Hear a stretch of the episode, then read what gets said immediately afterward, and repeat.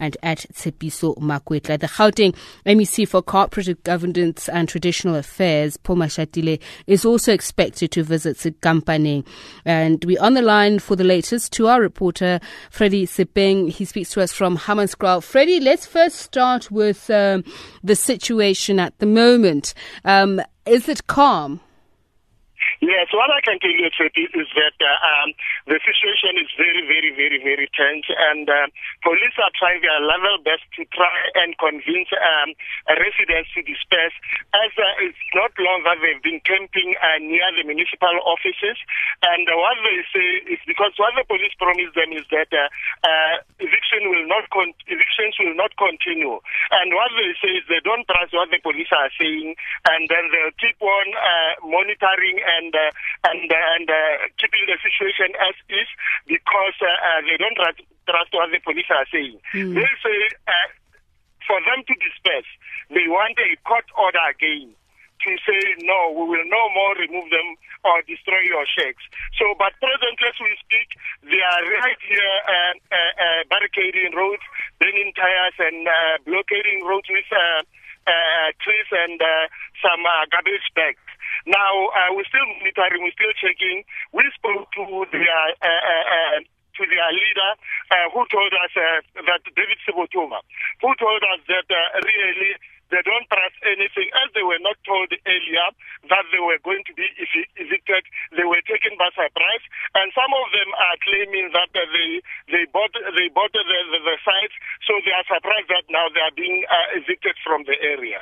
Freddie, let's go back to an issue. I know you discussed it with uh, Darshan earlier on, saying that some of the residents say they actually bought the land on which they built their shacks. Was there any indication from whom they bought the land? Yeah, one they say is uh, they, were, they, they, were approached by some of the leaders. They've even shown us uh, the, the, the shacks with numbers to say to show that these checks were, were, were, were given to us officially. Here are the numbers. We were given numbers. We don't know how to put these numbers. The officials are the ones, allege the officials are the ones who put the numbers there. Even though it was difficult because we wanted a proof, a written proof that they have bought the, the, the, uh, the site. But what they say is no. Why should they give us the proof? Because they are quite sure that they bought that uh, site. And then they spent, uh, some of them, they say they bought the, those sites with uh, about uh, 800 rand, some 150, some 1,500.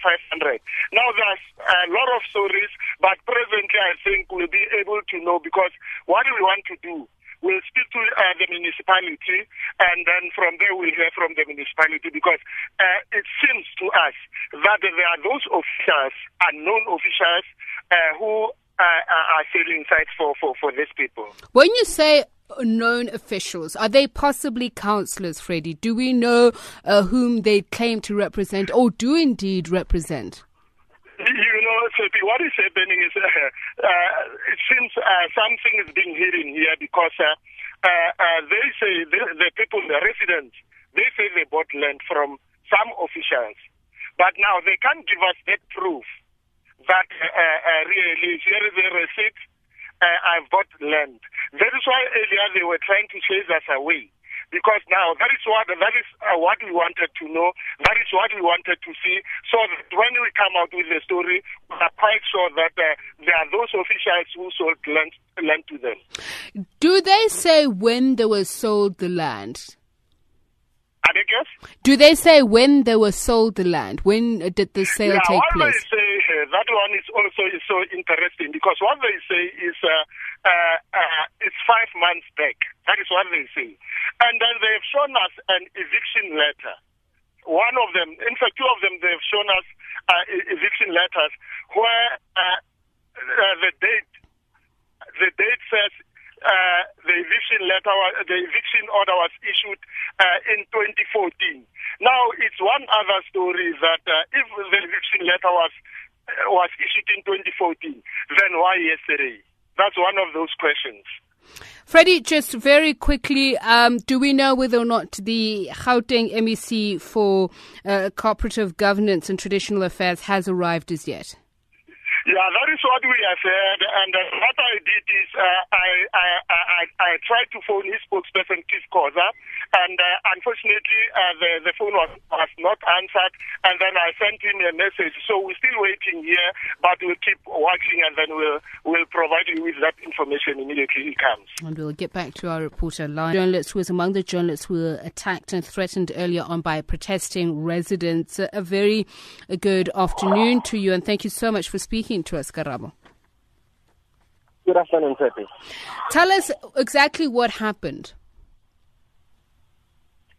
Well, um, it started just like any other protest. We got there in the morning. The people were very hostile as we got there. They told us that you must not take pictures of us, but we'll allow you to be in the area to take pictures of the burning tires and uh, some of the debris that was on the road. That was well and good. We continued doing that for about an hour and a half.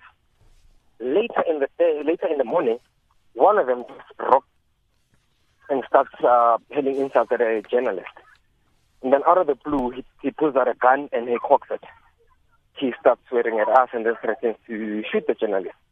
They then take uh, the journalist's marans and cell phone, and then one of them, uh, one of the friends, tries to assault the journalist.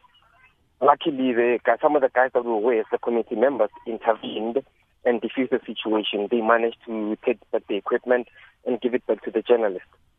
And then from that point on, it became uh, pretty intense as uh, many of them were starting to tell us to go away. We were disturbing them. Um, they no longer wanted us in the area.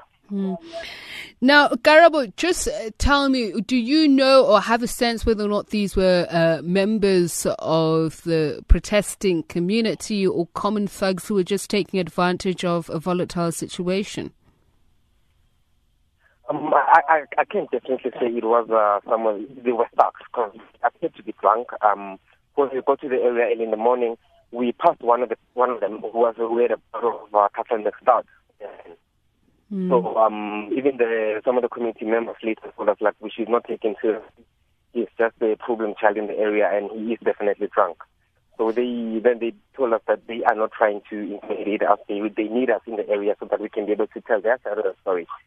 But it was it was you know it, it, it, with the, any process there, are always two groups. There will be one that is welcoming, and then there will be a very hostile group.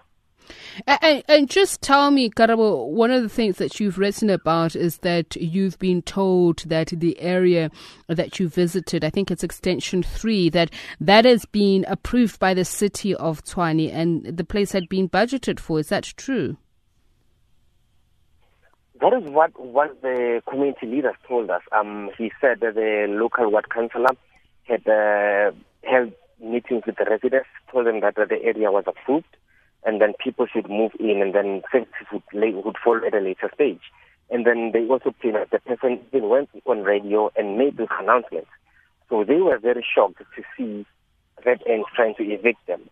What they uh, added was that there were three pieces of land that were in question. There was one belonging to the tribal authorities, and then this one belonging to city of Tshwane.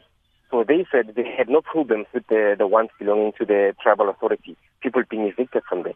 But then the problem became when they tried to evict, the people from the land belonging to city of Tshwane. So that's where all the commotion started. Thank you so much for sharing your experience with you. They observed it would seem like local uh, thugs taking advantage of the situation. So, to talk about the security there, we are now on the line to Tshwane Metro Police spokesperson, Senior Superintendent Isaac Mahamba. A very good afternoon to you, Senior Superintendent. Thank you so much for speaking to us once again. Um, to your mind, is the situation calm and uh, will you be able to keep the tensions down at this point? Uh, afternoon, Sepiso, and to your listeners as well. It's been a tiring day here in Hammanskraal. Uh, but what we can say at this stage is that the situation is calm uh, for now, and is police presence, uh, SAPS and Metro Police, we are here just to make sure that everything goes according to plan. What I'd like to mention again is that remember yesterday we made mention that there were no arrests, but today there are developments that we arrested uh, five people, of which four were linked to public violence and one was linked to the murder that happened yesterday. And mm-hmm. again, once more, we want to send our sincerely condolences to the family that lost their beloved ones. And again, we are still wishing the family of those who are injured a speedy recovery. So you've arrested uh, uh, uh, one person in connection with one murder yesterday. Um, were the two murders not committed at the same time? Uh, remember this, uh, maybe if I can bring a picture out to says that, you know, the, the, the, the, space that the people that occupied yesterday, it was a huge space and, uh, you know, that, means that those incidents happen in, the, in those areas. So there's a possibility that this other person was killed on this side, the other one was killed on the other side mm. by not the same person, but that will be formed by part of the you know investigation. But what we have at this stage is that this person that we arrested was you know took part in murdering one person, not two of them. But as I said, uh, that will be revealed. I cannot disclose much. Uh, you know that will be hamper our investigation. And remember, we are still going to court with this person, so it might hamper a lot of uh, investigation mm. matters. So, with regards to the individuals who were responsible for threatening journalists today, have are they among those that have been arrested, or are, are you seeking the assistance of the journalists in order to arrest them? We are seeking personally, so I spoke to the journal from your counterpart, the other radio station. Uh, it was quite a threatening incident as he you know, explain to me what happened. Mm-hmm. Uh, we feel pity for him. Uh, at this stage, uh, he didn't open a case as yet. Uh, but, you know, I advise him that we should, you know, assist him in opening a case, trying, you know, to, to, to assist police, uh, mentioning, but the, the, the, the suspects that have been arrested, they are not linked to the case of our general here that was, you know, was attacked, tried to attack this morning, and he was kicked, and a firearm was pointed at him, it was like a frightening incident, as he explained to me just now. But uh, we will assist him in trying to open up a case. And it, it, it, it's a number of, you know, uh, multiple of incidents that is happening here. Uh, there are people, you know, that you, cannot link them here, but suddenly they are here. You know, uh, people that you think they are not supposed to belong to this whole thing. Uh, they are here, as he explained to us. But as I said again, uh, that will be determined or will assist him in opening a case and that will be included in his statement as to what is it exactly what happened. Just very quickly, uh, Senior Superintendent, what about the security deployment this evening?